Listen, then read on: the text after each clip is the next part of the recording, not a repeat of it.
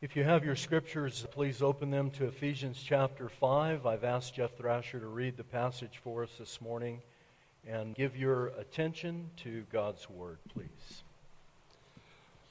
Look carefully then how you walk, not as a universe, but as wise, making the best use of time, because the days are evil. Therefore, do not be foolish, but understand what the will of the Lord is. And do not get drunk with wine, for that is a debauchery, but be filled with the Spirit, addressing one another in psalms and hymns and spiritual songs, singing and making melody to the Lord with, with your heart, giving thanks always for everything, God the Father, in the name of the Lord Jesus Christ, submitting to one another out of reverence for Christ. The word of the Lord. Thanks be to God. Thank you, Jeff. I think all of you have either played this game or at least seen it played. Uh, pin the tail on the donkey. And you know how it goes. You uh, have a donkey or an image of a donkey on the wall or somewhere, and, and you blindfold the participants, and then you spin them around three times and point them to the donkey, and then say, okay, go pin the tail on the donkey. And, and while they're doing that, everybody's laughing because what happens? You can't make your way, no matter how hard you try, you can't make your way straight to the donkey. And this phenomenon uh, is called proprioception. Proprioception. That's the title of the sermon. Proprioception is the sense that we have in our body of how we're positioned in relation to everything else. And so if you've uh, ever flown an airplane, uh, I, I got my pilot's license when I was 23 years old, and my dad got his pilot's license. My brother, Monty V, we were all flying back then before we had before Monty V and I had children. It's very expensive to fly.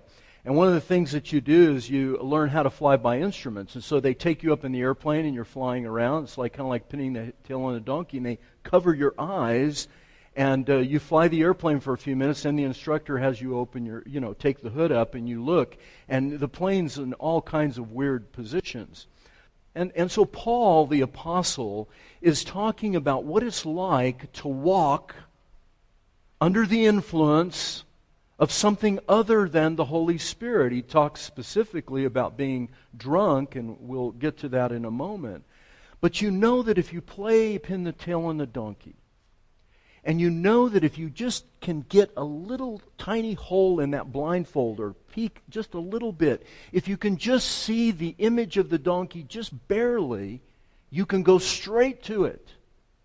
But if in fact your eyes are blocked completely, you'll have a very hard time. You can try this this afternoon if you want to have some fun. Put a blindfold on, spin somebody around, say, okay, make your way to that tree. You see where the tree? Yeah, I'm going to point you right at the tree well, they'll, they'll swerve off into all different directions. Paul says that for us as Christians to have proper proprioception, a sense now, proprioception strictly has to do with our bodily sense of where we are, but Paul is talking about our spiritual orientation to everything that's around us. And he says you have to walk in Ephesians 5 in love, in light, and in wisdom. And last week we talked about what it was like to walk in love, light, and wisdom, first 14 verses, with respect to our sexuality. This week, he's going to talk about three, three other things, or at least I'm going to point out these three things. How we walk in love, light, and wisdom according to time, God's will, and the Holy Spirit. Time, God's will, and the Holy Spirit. So those are basically the three things I'm going to talk about. Look at the first few verses, 15 and 16. He says, Look carefully how you walk, not as unwise, but wise, making the best use of the time because the days are evil. We all know it's just common knowledge, and yet it escapes us sometimes that time is the most precious commodity that you have. Everybody has the same amount. It's 24 hours a day, it's seven days a week. It's 365 or whatever days a year. We all have the same amount of time. It's a precious commodity. Dr. Sinclair Ferguson, I love this question. When he has somebody come to interview at the seminary for uh, to become a student, or when he was pastor at First Pres in uh, Columbia, he asked interns this question What do you think about when you've nothing to think about? What do you think about when you've nothing to think about? Where does your mind go when there's really nothing to think about? Now, when I first heard him say this, I thought, what world does he live in? I always have things that my mind is rushing constantly. I never know when my mind is actually shut, even when I sleep at night. I'm waking up thinking about things, and I know that many of you are that like that. And so inside my Bible and in a number of other strategic locations, I have this quote by Andrew Bonar, the youngest brother of Horatius Bonar. Uh, the most, one of the most amazing things meant a lot to me uh, as a minister, and it applies to everyone else as well. But listen to what Andrew Bonar said, speaking specifically of pastors. One of the gravest perils which besets the ministry is a restless scattering of energies over an amazing multiplicity of interests, which leaves no margin of time and of strength for receptive and absorbing communion with God. You see, People think pastors only work one day a week and on that day only for about an hour. But the reality is that pastors work 24 hours a day, seven days a week. We never stop and we never shut down. No matter, even if we're on vacation, ask my wife. The computer goes and a box full of books every time we go on vacation. And Every one of you knows what I'm talking about because almost all of us, our lives are like that. We don't know how to redeem the time. And Paul tells us three things. Look, he says, first of all, look carefully at how you walk. Not as unwise, but as wise. Look carefully. He uses two words that are very specific. He wants you to be proactive about time, not reactive. And so many of us live our lives simply reacting to the things that are happening. We're not proactive. In other words, we're not planning, we're not thinking, we're not observing, we're not looking carefully at time, at that most precious commodity. And I'm not talking about getting a day timer, I'm not talking about scheduling. What I'm talking about is what Paul is pointing us to. Look at how he says. He says, Look carefully, be proactive, not reactive, to time. Don't be foolish, be wise. And then he uses this. He says, redeeming the time. Now, in your, in your translation, the ESV and many of the others, it says making the best use of your time. And that's a good, a reasonable translation. But the actual Greek says redeeming the time. It uses the same word that is used in Galatians 3:13 when it says this, Christ has redeemed us from the curse of the law being made a curse for us. He uses the exact same word. Now, Paul had a very grand vocabulary, and he could have used any number of words. He could have actually said, make the best use of your time, but instead he chooses the strategic word, redeem the time. Redeem the time. Look carefully, be proactive, and here's how you do it you redeem time. How do you redeem time? What Paul is saying basically is this as you consider your life and how you're living your 24 hour, seven days a week, as you're doing it, he wants us to think about redemption. Not redeeming us from sin, but certainly redeeming us from the sinfulness associated with time. He says the days are evil. Again, Dr. Ferguson says this in his little commentary on Ephesians. He says, Listen, there's a price to be paid if we are to use time wisely. There's a price to be paid, and we need to know what that price is.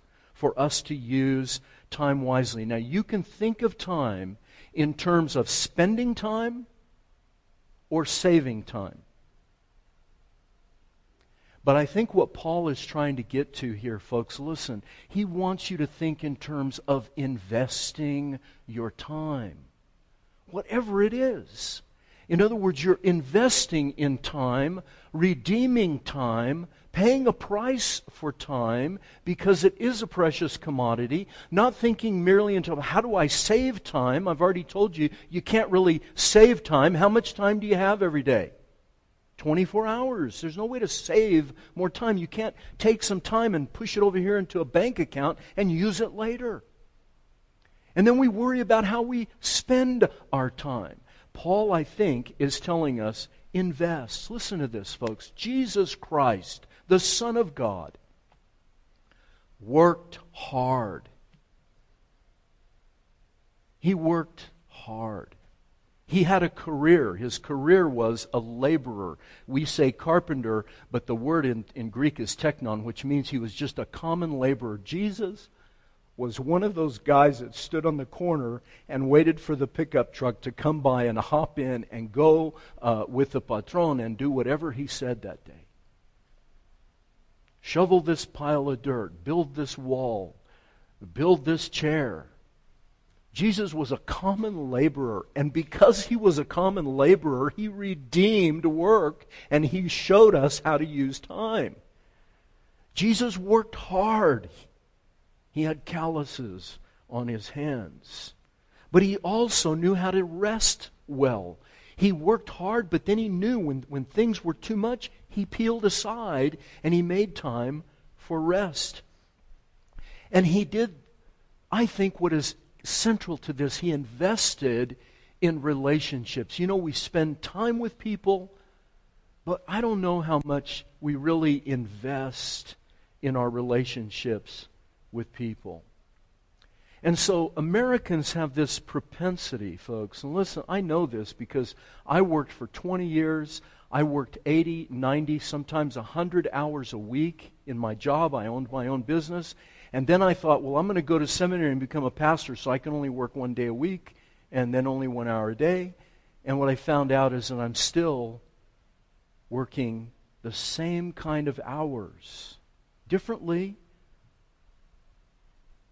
so it's not about how you manage all those time frames. It's how you look at time and how you absorb time into your life. Jesus worked hard, he rested well, he invested in relationships. And as Americans, we think only in terms of production. And many of you, I don't know all of you well enough to know this, but I think many of you are uncomfortable if you are not producing. And I think a lot of us have a, a bifurcated view of how we're to use time. In other words, we've got time we're going to use for Jesus. Sacred time. We're going to uh, need a certain amount of time to witness, certain amount of time to read our Bible, certain amount of time to pray, certain amount of time to go to Bible study, and then the rest of it. Now, this over here is work time, family time, Jesus time, and on and on. We start segmenting time. And I think Paul is pulling us back and he's saying, no, no, no, no. All of it is mine. All of it is to be redeemed. All of it is to be invested well. So that when you're on vacation, really vacation, when you go with your, if, if your family, the demands of your family are such that you have to spend a tremendous amount of time just dealing with family, do it. And don't get guilty, well, I haven't had my devotions today. You know what? Jesus understands that. He's not saying manage your time well, he's saying invest in time so that you can absorb it into your life in the right way. Why? Because the days are evil. In other words, Paul is saying the current of this world is against you. There's going to be more and more demands on you for time. And he was living in an ancient world. We think that all they did was sit around and eat figs during the day. These people had to get up earlier than you and they went to bed sometimes later than you because think of all the things they had to do that we don't have to do. So time has always been under a crunch because the days are evil. There's a current that is moving against us, all of us, that is pushing against us. And in order to redeem time, in order to pay that price, you have to push back against it, be proactive, and look at time as an investment, not something to save, not something necessarily to spend. Richard Pratt uh, told us uh, at seminary, and I've given you all this quote many times the deck of life is constantly shifting. Imagine you're on a boat. The deck of life is constantly shifting. Therefore, balance is only momentary. It's only momentary. And so many of us want to achieve balance. We get a day timer or you get some app on your phone or whatever, and you try to manage time and get perfect balance frankly, you're not going to have perfect balance. There are going to be times when time is out of control. But you can still invest and you can still redeem the time. What about God's will? Let's move on to the second one God's will. Verse 17. Therefore, he says, Don't be foolish but understand or discern what the will of the Lord is. I've told you this before, folks. The most oft asked question of pastors by parishioners is I want to know what is God's will for my life. What is God's will for my life? And what they're asking, and what I've asked numerous times in my own life, is what do you want me to do, Lord? How do you want me to, to manage the next few minutes or the next few? What is God's will for my life? Well, let me help you real quickly. We'll do a little theology. Theologians speak of God's will, this idea of God's will, in three ways. Uh, one way is his decretive will, his will of sovereignty, his sovereign will. Frankly, I'm going to just tell you right now, and you can write it down if you need to. His decretive and secret will you do not know, and you never will know until what? Until what? Until it happens. Dr. Waltke used to tell us, you want to know God's will? Wait a minute. You'll see His will.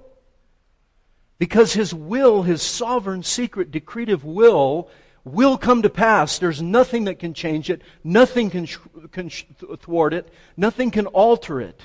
That is His secret will, and you just don't know what that is. And yet that's the one Christians want to peel, push the curtain back and peek behind the curtain and know the future.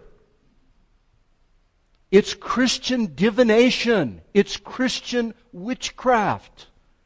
We want to know the future. What is your will? Your future. I want to see the future. And God has said to us, You're not going to see my decretive will. That is mine.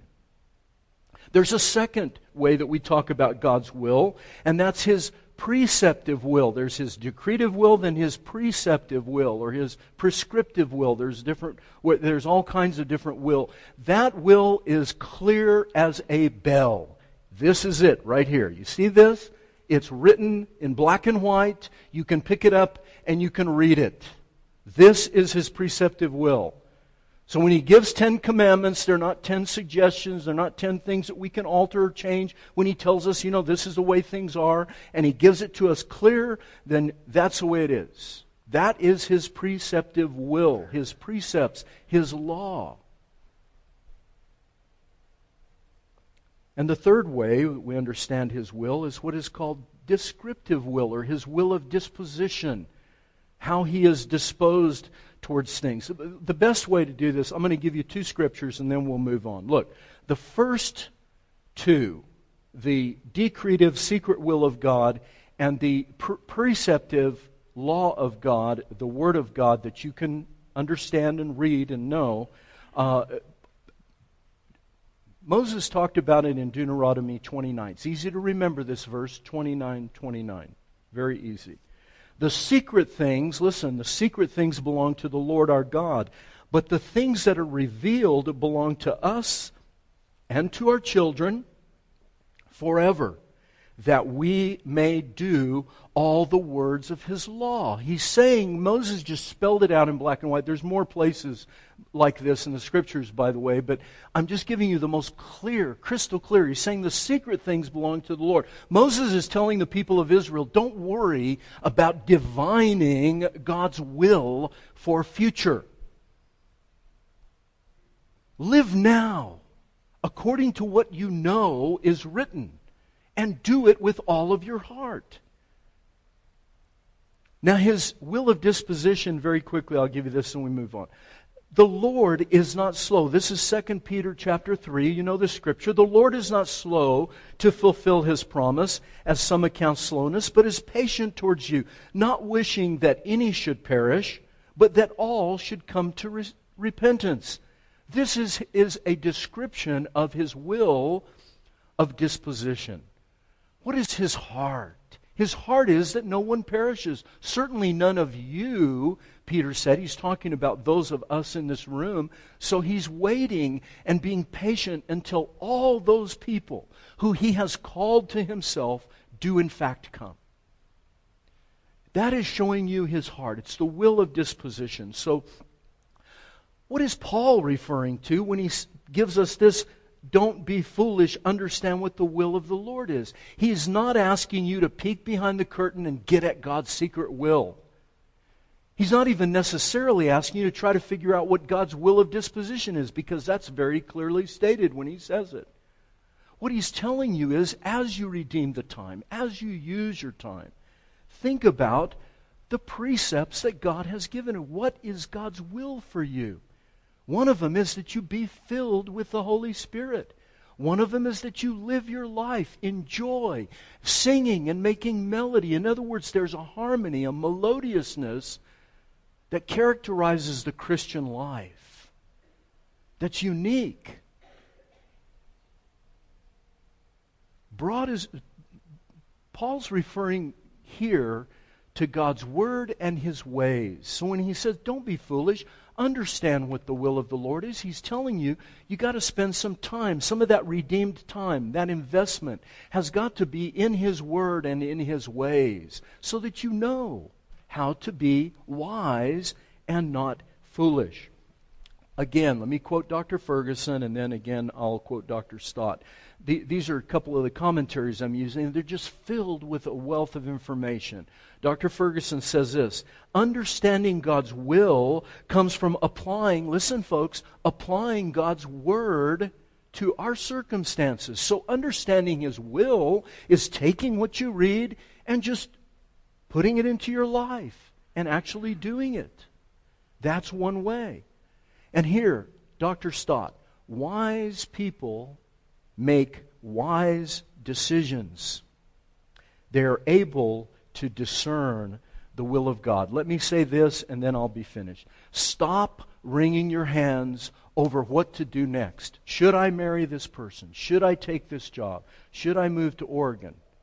The answer is no for you. Okay. Uh, look, what he's saying is, should I marry this person? Should I go to this school? Should I take this job? And we wring our hands and we say, Oh God, uh, whatever you will, Lord, whatever you will. And you know what he's saying back to you? Anybody know? He's answering you. What is he saying, Heather? Huh? What do you want to do? In other words, he's saying, make a decision. I'm up here waiting for you to make a decision. Make a decision. Oh, should I marry this person or not? Ne- God is never going to say to you, yes, marry that person. If He does, please come talk to me. There's medication for that. I mean, come on, folks. We do not live like normal people. We're always saying, oh, God wills, whatever God wills, whatever God wills. Yikes. There's a thousand pages here of what He wills. What you want to know really is the future. You want to divine, you want spiritual divination, and he's not going to give you that. So what he's saying is, fill your heart with my word, ask me for wisdom, and you will make good decisions. Where do you want to go to school? Go where you want. Do you realize the freedom in that? You cannot make a bad decision. Well, what if I go in that school and it's not a good school? You know what? Persevere. Stick with it. Don't wring your hands and second, oh, I shouldn't have come here because if I'd have come here, it had all been blessings. Oh, really? I wonder if Jesus thought that when he walked into the Garden of Gethsemane. I mean, come on, folks. This hand wringing and worrying about God's will, God's will, God's will, make a decision. Go to whatever school you want, marry whoever you want. Yes, I know that's scaring half of you to half to death because you just don't believe that God will actually give you wisdom. He will do it. And whatever decision you make, if you're following Him with your heart, you can't make a mistake. He tells us. Wise people make wise choices. And therefore, make your choices and enjoy your life. The only caveat is this one thing. I tell our theology classes all the time. The one caveat to that is this. Remember these two words sin, what, class? Notwithstanding. Sin. Do you know what sin is? Yes, most of us know. So don't make a sinful decision. So, well, there's three things ahead of me. Pick one. Don't wait for open doors. Don't, don't do bumper sticker theology. Well, if God closes the door, He will open the window. See how good your theology is? It's amazing. You know what? Jesus hadn't opened doors, He had to kick everything open. The Apostle Paul and the other apostles had no open doors. They kicked doors down, they went through walls, they did everything they had to do in order to accomplish what they knew. Go to the ends of the earth, preach the gospel, make disciples. Okay, let's go. Now, yes, indeed, there were signposts along, you know, an angel appeared to Paul and he said, Go to Macedonia, don't go to Asia. And if an angel appears to you and says, Go to Oregon and don't stay in El Paso, it's okay. You have my permission. I'm picking on Steve and Mary because I just, I, I hate the thought of them leaving. But maybe, is that a for sure thing? It's not for sure. See? See? well, know that we are all praying against you. So, no. But you all know what I mean. I mean, I could tell you story after story after story how this worked out in my own life. We just don't have time. Look at the third one Holy Spirit. So he's talking about first redeem the time, look at time as an investment. The second one, he's talking about discerning God's will. And he's telling you, you have the Word of God, do what it says, follow his precepts, and the rest of it, just make decisions. Live your life with freedom and love, okay? Finally, Holy Spirit. Look at these last few verses, folks. He says this Be filled with the Holy Spirit. In other words, be under the influence or control of the Holy Spirit, not um, alcohol. Now, this is not a, a, pres- a prescriptive verse against drinking alcohol. As much as you may think it is. It's not. It's about what are you under control of. And Paul is using the imagery of walking. You know, uh, those of you, and I hope, I hope none of you have had this happen to you, but if you have drunk too much, you know that it's very difficult to walk. And if you've been stopped by the police, what do they tell you to do? Walk a straight line. You know, and if you're walking all over God's creation, you can't walk a straight line, then they know that something is got you, something is influencing you other than sobriety. And Paul is simply saying, be filled with the Spirit, not filled with or drunken with wine. He's, he's using a metaphor, an analogy of how we are to live under God's control, uh, the control of Holy Spirit. And then he goes into relationship. He's talking about, look what he says. He, first, he talks about others. In other words, if you're under control of Holy Spirit, your relationship to other people is going to look like this addressing one another in psalms, hymns, and spiritual songs. He's not talking about when you walk up to me, uh, I start singing to you.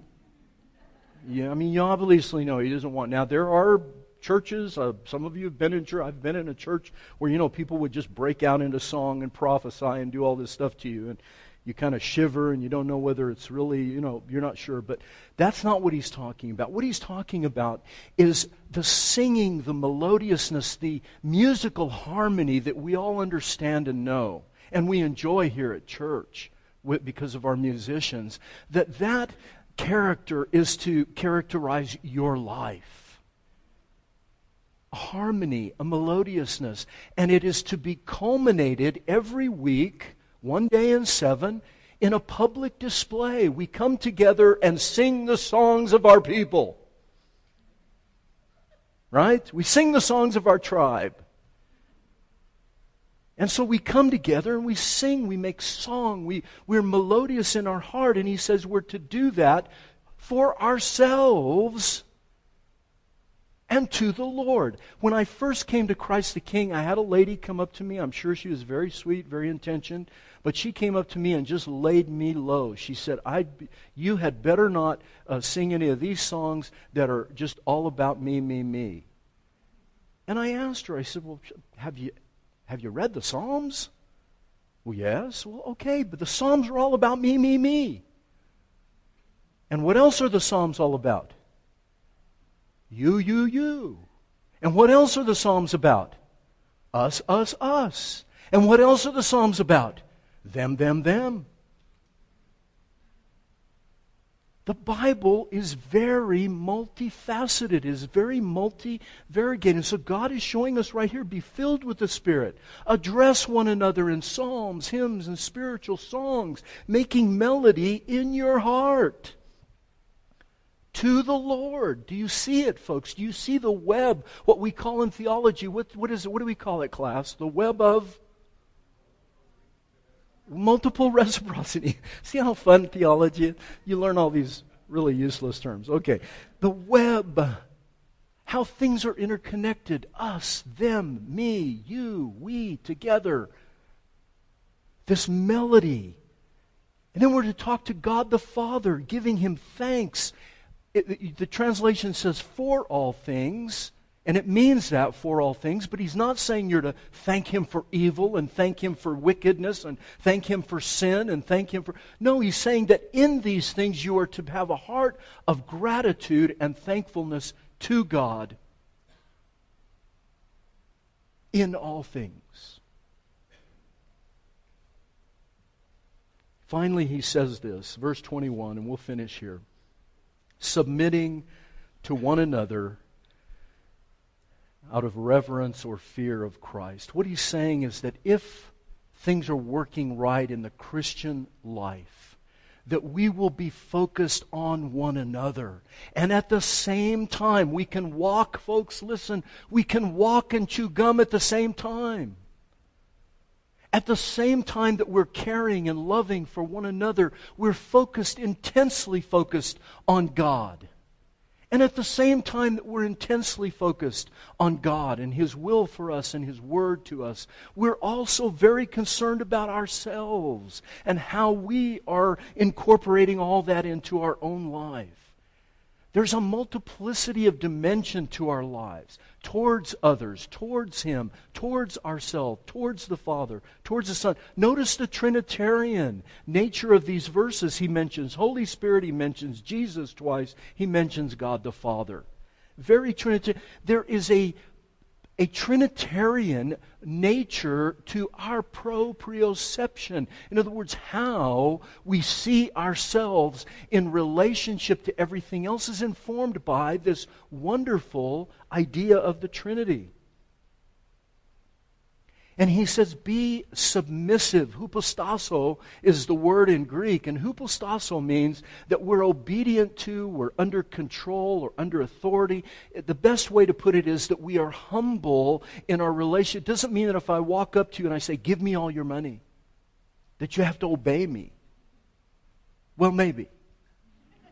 No. It's not saying you just are obedient to everything. No, he's saying there's a sense of otherness as we live out our lives in fear or otherness to Jesus. In other words, as we are submitting under Jesus' control, under Jesus' love, under His care for us, that's how we will relate. That's how come we won't hurt people. We'll love people. We'll care. For, if they need confrontation, we'll confront them with the Word of God. Better is open rebuke. Gary reminded me many times better is open rebuke than secret love. Sometimes people need to be corrected or confronted. But there is a a humility and underness to our lives, others before ourselves. Look, folks, I want to close with this. All religions have moral and ethical parameters to them, and basically, Christianity and Islam and Buddhism. You can go down the line, you can find Judaism. In all of them, we basically have the same. Everybody, we don't kill. You know, we don't steal each other's wives and husbands. We don't rob from people. Every religion teaches these more. There are some variations, but they all have the same basic moral and ethical fabric. What's the difference then?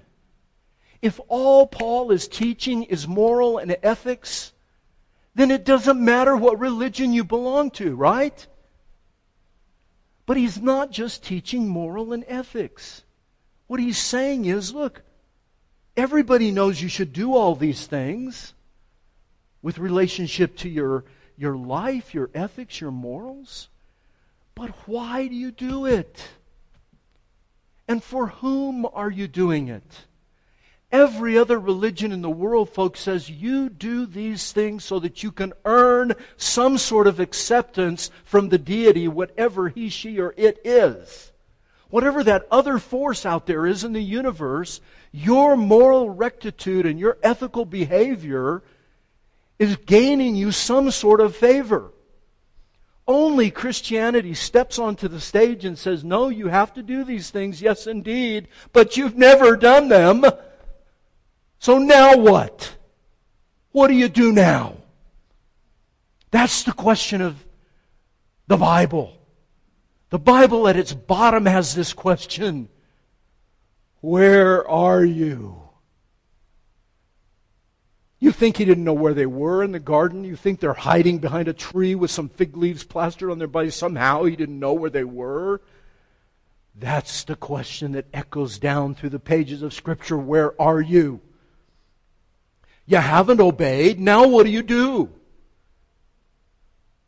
And the Apostle Paul is saying who you're doing it for and why you're doing these things is the difference between us and every other religion. And he puts it this way somewhere else. Listen. If there is any encouragement in Christ, any comfort from love, any participation in the Holy Spirit, if there's any affection and sympathy, complete my joy by being of the same mind. Love.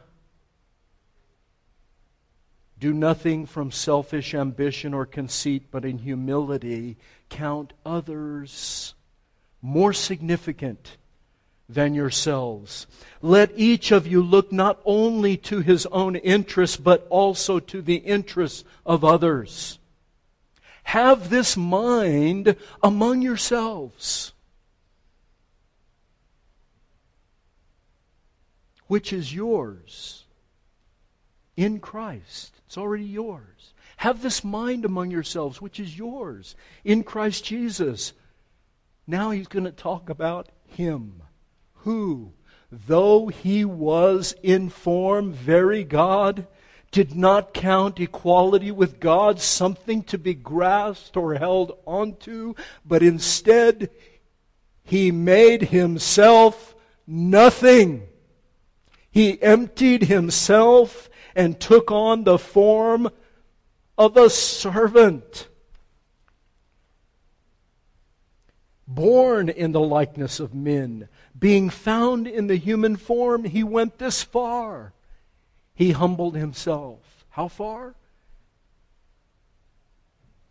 Even to the point of death by becoming a servant, by being obedient, by being under God and thinking of others to the point of death, death on a cross. Do you see, folks, that at the heart of how we spend our time, how we look at God's will, how we make choices, and how we submit to one another. That the very heart and core of it, there beats the heart of your Savior, Jesus Christ, who for you and as you went to the cross, took the sin, the penalty for our misdeeds, so that you, for once in all creation, for once in your life, could be free to really give your life away, to be vulnerable, to love, to serve, to worship. All this he did for us and as us so that we could indeed submit to one another out of the fear and reverence for Christ. Let's pray. Father, please help us to do this. It's not easy to live a moral and ethical life. We seem to fail so often. And yet, Father, above us stands our great Savior, one who for us and as us did it all and finished it so that we could be freed from the bondage of sin. Help us, I pray, Father, to live wisely with our time, to discern your will, to follow and understand what you've asked us to do, to be filled with your Spirit, and in so doing, enter a harmonious and melodious life with everyone around us. Father, forgive us for the hardness of our heart and fill us, I pray, with your Spirit. Amen.